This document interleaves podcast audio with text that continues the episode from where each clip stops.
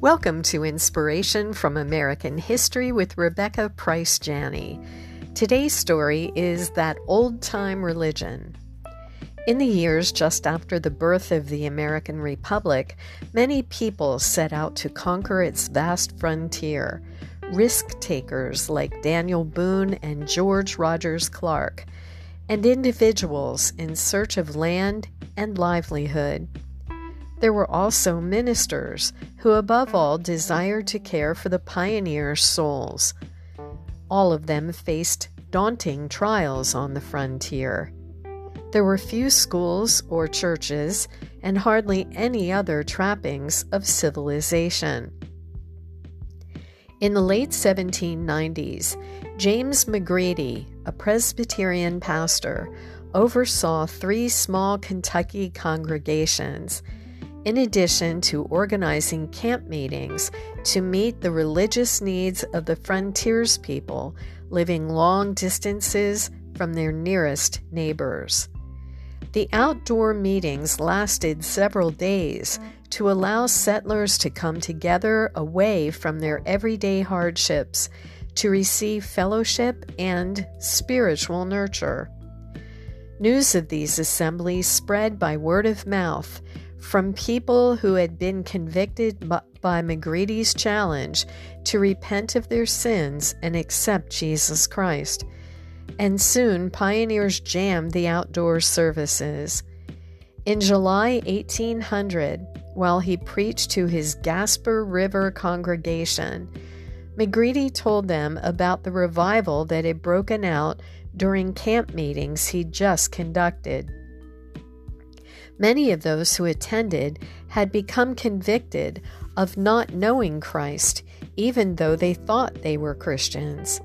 He said it was truly affecting to see them lying powerless, crying for mercy, and speaking to their friends and relations in such language as this Oh, we were deceived. I have no religion.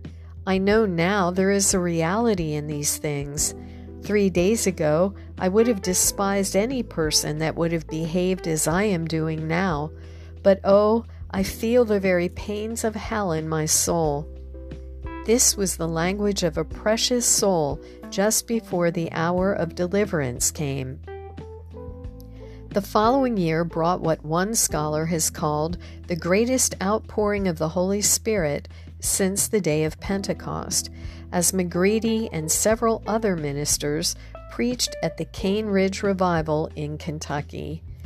Although the clerics had anticipated a large crowd, even they were astounded by the turnout of between 10 and 25,000 people, most who had come from great distances over treacherous roads. The Cane Ridge revival was nothing if not dramatic, including times when rowdy detractors would suddenly fall under conviction of sin and collapse as suddenly as if struck by lightning, sometimes at the very moment they were cursing the proceedings. The meetings went on day and night without let up, and those who were converted often captivated the preachers by giving their own gripping testimonies. At times, the shouts of the people repenting were so great they could be heard for miles. These services marked the beginning of the country's second great awakening, a revival that would spread through the gaps and over the turnpikes and down the rivers, wherever men traveled, whose lives had been profoundly altered by what happened in Kentucky. It persisted throughout the 19th century in various ways and times, dominating and defining American culture. One of its dominant aspects was an emphasis on heaven and hell, the latter of the fire and brimstone variety. This was the essence of that old time religion. Throughout history, it has been God's good pleasure to use improbable conditions and unlikely people to reconcile the world to Himself. It is no surprise, then, that a major movement of His Spirit in the United States began in Evans Mills, New York. Its citizens liked their preachers to be as they were conservative and reserved, very much status quo.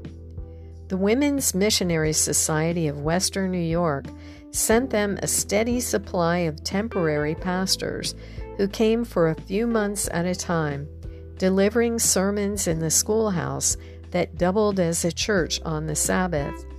The most notable was Charles Finney, a lawyer and native of Litchfield, Connecticut, who had undergone a powerful experience of God's presence in 1821 while reading the Bible.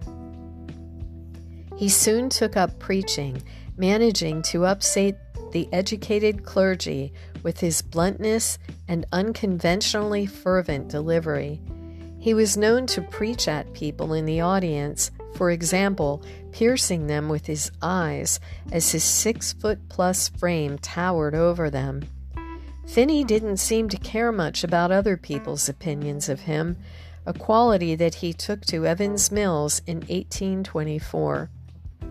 At first, Finney preached before small and polite gatherings at the church, but he quickly became impatient with their lack of an earnest response to his trenchant sermons about sin and salvation.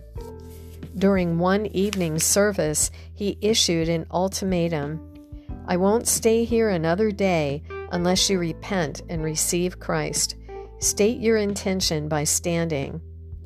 The people were so stunned by the strange exhortation that no one moved, let alone stood. Finney shouted at them, Then you are committed. You have rejected Christ and his gospel, and you are witnesses one against the other, and God is witness against you all. The people weren't used to such a display, and they demanded Finney explain himself. He refused. After several minutes, the minister said he would return the next night to speak to them once more. The majority of the town, including the most committed of the believers, said he'd gone way too far, except for one man who told Finney he thought he'd given them exactly what they needed. All the next afternoon, those two men prayed together for God to guide the pastor and that night a large crowd came to hear what he had to say for himself. Later, Finney recalled what happened. The Spirit of God came upon me with such power that it was like opening a battery upon them. For more than an hour, the Word of God came through me to them in a manner that I could see was carrying all before it. It was a fire and a hammer breaking the rock, and the sword that was piercing to the dividing asunder of soul and spirit. I saw that a general conviction was spreading over the whole congregation. Many of them could not hold up their heads. Contemporary Americans are uncomfortable discussing hell at all with many refusing to believe a loving God would send anyone there. Finney, however, spoke boldly about hell with the hope that such plain speaking would usher as many people as possible away from it, and the public accepted his messages. Thank you for joining me for Inspiration from American History. I'm Rebecca Price Janney.